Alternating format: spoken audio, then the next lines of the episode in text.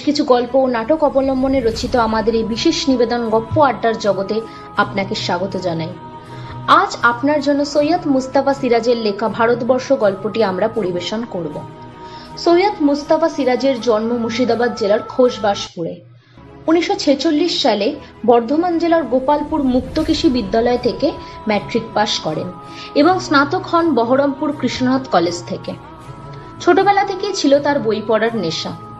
উনিশশো সালের সাপ্তাহিক দেশে প্রথম প্রকাশিত গল্প ভালোবাসা ও ড্রাউন ট্রেন। আনন্দবাজার পত্রিকার বার্তা বিভাগে স্থায়ী চাকরিতে যোগ দেন উনিশশো একাত্তর সালে। তার লেখা প্রথম উপন্যাস নীল ঘরের নটি, প্রকাশিত হয় উনিশশো ছেষট্টি সালে। সামগ্রিক সাহিত্যকর্মের জন্য আনন্দ পুরস্কারে সম্মানিত হন উনিশশো উনআশি সালে। কথা সাহিত্যের সঙ্গে বেশ কিছু প্রবন্ধও লিখেছিলেন তিনি। অভিজ্ঞতা ও জ্ঞানের মনজ্ঞ মিশেল তার রচনাবলী। তার মধ্যে কিছু উল্লেখযোগ্য হল হিজলগন্যা নিশি মিগ্রয়া মায়া মৃদঙ্গ, স্রোতে ভেসে আছি ইত্যাদি গল্প। গল্পপাঠে ঝন্টু গল্পের সূত্রধার আমি, তিস্তা, শুরু হচ্ছে সৈয়দ মুস্তাফা সিরাজের লেখা ভারতবর্ষ।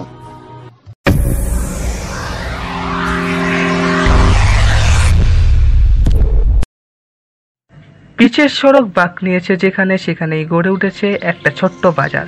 পিছনে গ্রাম গণবাস বনে ঢাকা। গ্রামে বিদ্যুৎ নেই। তাই মাঝে মাঝে বিমর্ষ সভ্যতার মুখ চোখে পড়ে। যখন কিনা কাঁচা রাস্তা ধরে সবুজ ঝোপের ফাঁকে এগিয়ে আসে কোনো যুবক বা যুবতী। পরনে যা পোশাক, তা আমাদাবাদের কারখানায় তৈরি। কিন্তু বাজারে বিদ্যুৎ আছে। তিনটে চায়ের দোকান, দুটো সন্দেশের, তিনটে পোশাকের, একটা মনোহরির, দুটো মুদিখানার। আর একটা আড়ত আছে। একটা হাস্কিং মেশিন আছে। তার পিছনে ইটভাটা আছে। চারপাশে গ্রাম থেকে লোকেরা আসে। রাত নটা অবধি জোরজমাটিভাবে থাকে। তারপর সব ফাঁকা। শুধু কিছু আলো জ্বলে। কিছু নিরিকুত্তার ছায়া ঘুরে পিচের ওপর। মাঝে মাঝে চলে যায় ট্রাক দূরের শহরের দিকে। আবার সব চুপচাপ। বাকের মুখে আদ্যিকালে বটগাছে পেঁচার ডাকও স্তব্ধতার অন্তর্গত মনে হয়। সময়টা ছিল শীতের। বাজারের উত্তরে বিশাল মাঠ থেকে কনকনে বাতাস বয়ে আসছিল সারাক্ষণ। তারপর আকাশ ধূসর হলো মেঘে। হালকা বৃষ্টি শুরু হলো। চারো বাংলার শীত এমনিতেই খুব চাকালো বৃষ্টিতে তা হলো ধারালো। ভদ্রলোকে বলে, পৌষে বাদলা। ছোট লোকে বলে, ডাওর। আর বৃষ্টির সঙ্গে বাতাস জোরালো হলে তারা বলে, ফাঁপি। সেবারই আবহাওয়া হয়ে পড়ল ফাঁপি। তখনও দূরের মাঠে ধান কাটা হয়নি। এই অকাল দুর্যোগে ধানের ক্ষতি হবে প্রচণ্ড। তাই লোকের মেজাজ গেল বিগড়ে। চাষাভুষো মানুষ চায়ের দোকানে আড্ডা যেতে প্রতীক্ষা করতে থাকল রোদ ঝলমলে একটা দিন এবং মুন্ডুপাত করতে থাকল আল্লাহ ভগবানের। শেষ অব্দি ক্ষিপ্ত কোনো কোনো যুবক চাষি চেঁচিয়ে বলে দিল মাথার উপর আর কোনো সালা নেই রে কেউ নাই। কেউ নেই মাথার ওপর তখন যা খুশি করা যায়। ক্ষিপ্ত মেজাজে কথায় কথায় তর্ক বাঁধে। মারামারির উপক্রম হয় এবং তর্কের কোনো প্রসঙ্গ অপ্রসঙ্গ নেই। কিছু একটা পেলেই হলো। সেই দুরন্ত শীতের অকাল দুর্যোগে গ্রামের ঘরে বসে কারোর সময় কাটে না। সবাই চলে আসে সভ্যতার ছোট্ট উনুনের পাশে হাত পা সেঁকে নিতে। এটুকুই যা সুখ তখন, এবং অলস দিন কাটানোর একঘেয়েমি দূর করতেই নানান কথা আসে। বোম্বাইয়ের অভিনেতা অভিনেত্রী কিংবা গায়ক অথবা ইন্দিরা গান্ধী, মুখ্যমন্ত্রী এমএলএ নয়তো সারা বাউরিয়ে সবই এসে পড়ে। জোর কথা কাটাকাটি চলে চাওয়ালার বিক্রিটাও ভালো ধানের মরশুম। আজ না হোক, কাল পয়সা পাবেই, তাই ধারের অঙ্ক বেড়ে চলে। সেই সময় এলো এক বুড়ি থুত্থুড়ে কুজো ভিকিরি বুড়ি, রাক্ষসী চেয়ারা, এক মাথা সাদা চুল, ছেঁড়া নোংরা একটা কাপড় পরনে, গায়ে জড়ানো তেমনি চিটচিটে তুলোর কম্বল, এক হাতে বেটে লাঠি পিচের পথে ভিজতে ভিজতে দিব্যি একই তালে হেঁটে এলো। খোয়া খাবুটে মুখে তার শরীর আয়ুচ্ছিন্ন প্রকট, তর্কের মধ্যে চায়ের দোকানে ঢুকে চা চাইল সে। তাকে দেখে সবাই তর্ক থামালো। এই দুর্যোগে কীভাবে বেঁচে পড়তে হেঁটে আসতে পারল সেটাই সবাইকে অবাক করেছিল। চা খুব আরামে গিলে বুড়ি সবার মুখের দিকে তাকালো কিন্তু কিছু বলল না। তখন একজন তাকে জিজ্ঞাসা করল ও বুড়ি তুমি এলে থেকে বুড়ি বড় মেজাজি গজগজ করে জবাব দিল সে সে কথায় তোমাদের কাজ কি বাছারা? ওরা হেসে উঠল। ওরে বাবা ভারী তেজি দেখছি।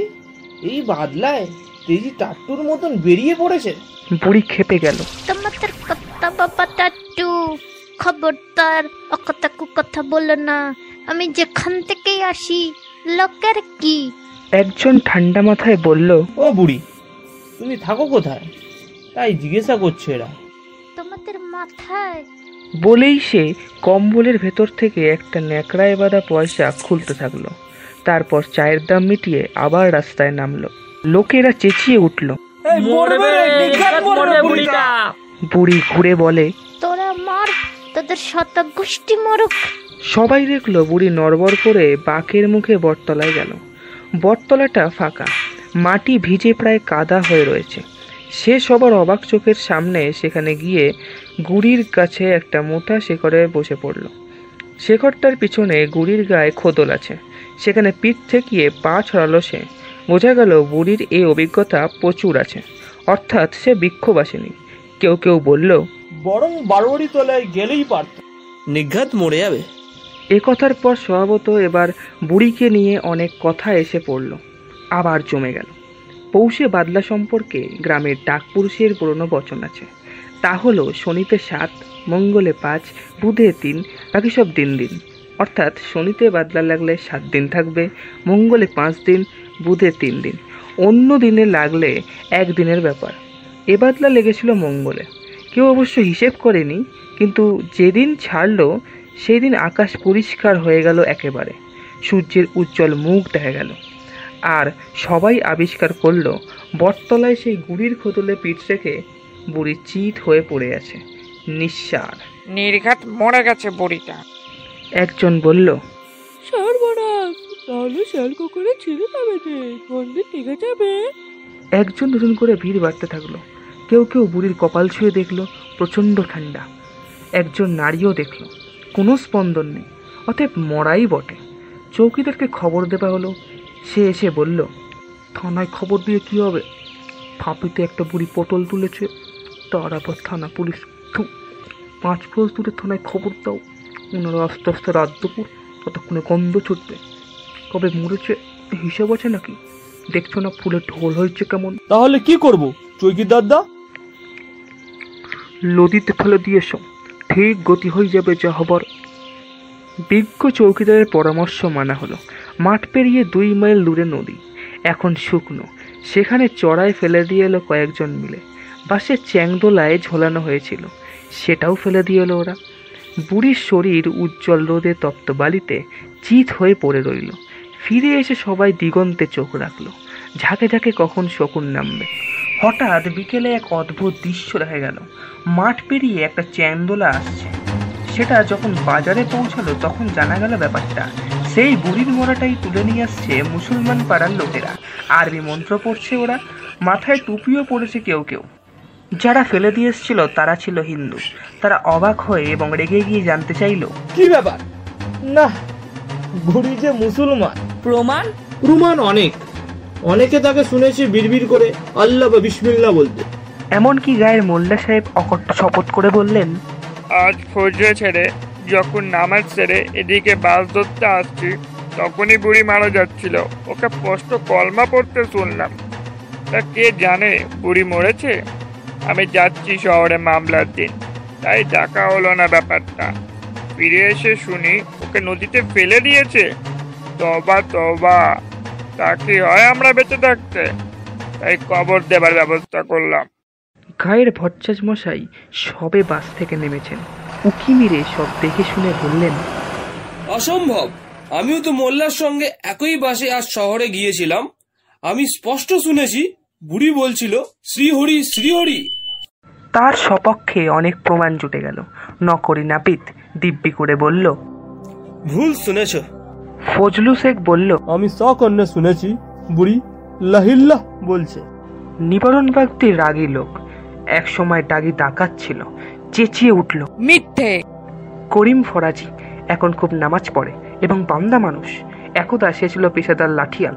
নিবারণের চেঁচানি বরদাস্ত করবে কেন সে? আরও চেঁচিয়ে বলল খবরদার। বচসা বেড়ে গেল। তর্কাতর্কি উত্তেজনা, হল্লা চলতে থাকল। তারপর দেখা গেল একদল লোক সেই বাঁশের চেংড়োটা নিয়ে টানাটানি শুরু করেছে। দেখতে দেখতে প্রচণ্ড উত্তেজনা ছড়ালো চারিদিকে। দোকানগুলো ঝাঁপ বন্ধ থাকল। আর তারপরেই দেখা গেল গ্রাম থেকে অনেক লোক দৌড়ে আসছে। সবার হাতে মারাত্মক অস্ত্রশস্ত্র।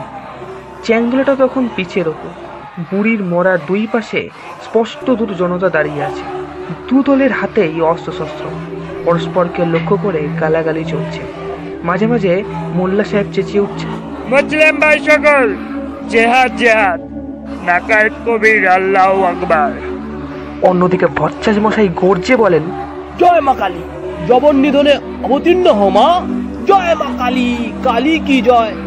ধুমধুমার গর্জন, প্রতিগর্জন এবং দেখা গেল বিপন্ন আইন রক্ষক বেচারা নীল উদ্দীপনা চৌকিদার তার লাঠি উঁচিয়ে মাঝখানে দাঁড়িয়ে আছে এবং দুপক্ষকেই কিছু বলবার চেষ্টা করছে।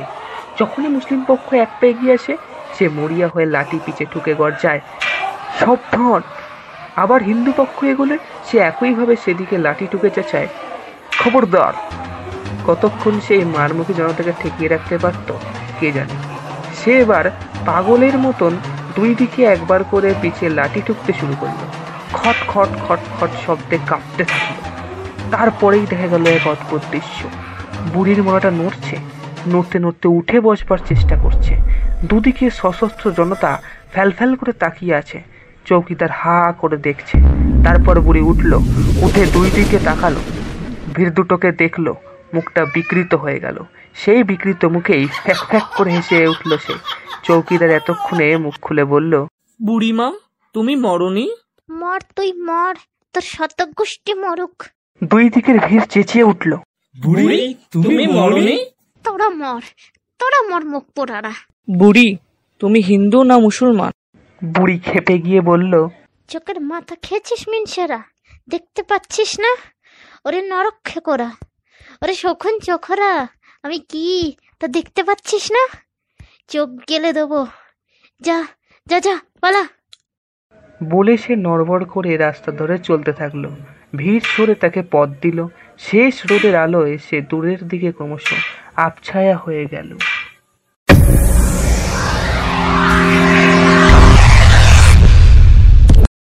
আপনারা শুনছিলেন সৈয়দ মুস্তাফা সিরাজের লেখা ভারতবর্ষ।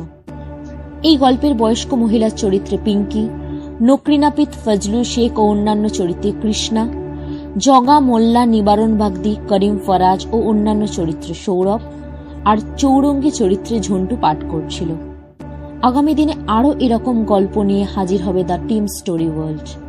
আমাদের গল্প শুনতে সাবস্ক্রাইব করে রাখুন আমাদের চ্যানেলটিকে এবং পাশে থাকা বেল বাটনটি ক্লিক করে উপরের অল নোটিফিকেশনটি অন করে দিন।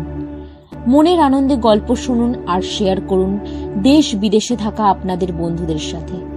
গল্প কেমন লাগছে জানান আমাদের কমেন্ট সেকশনে আপনাদের মনোরঞ্জন ও আনন্দই আমাদের প্রতিজ্ঞা ও একান্ত কাম্য ধন্যবাদ।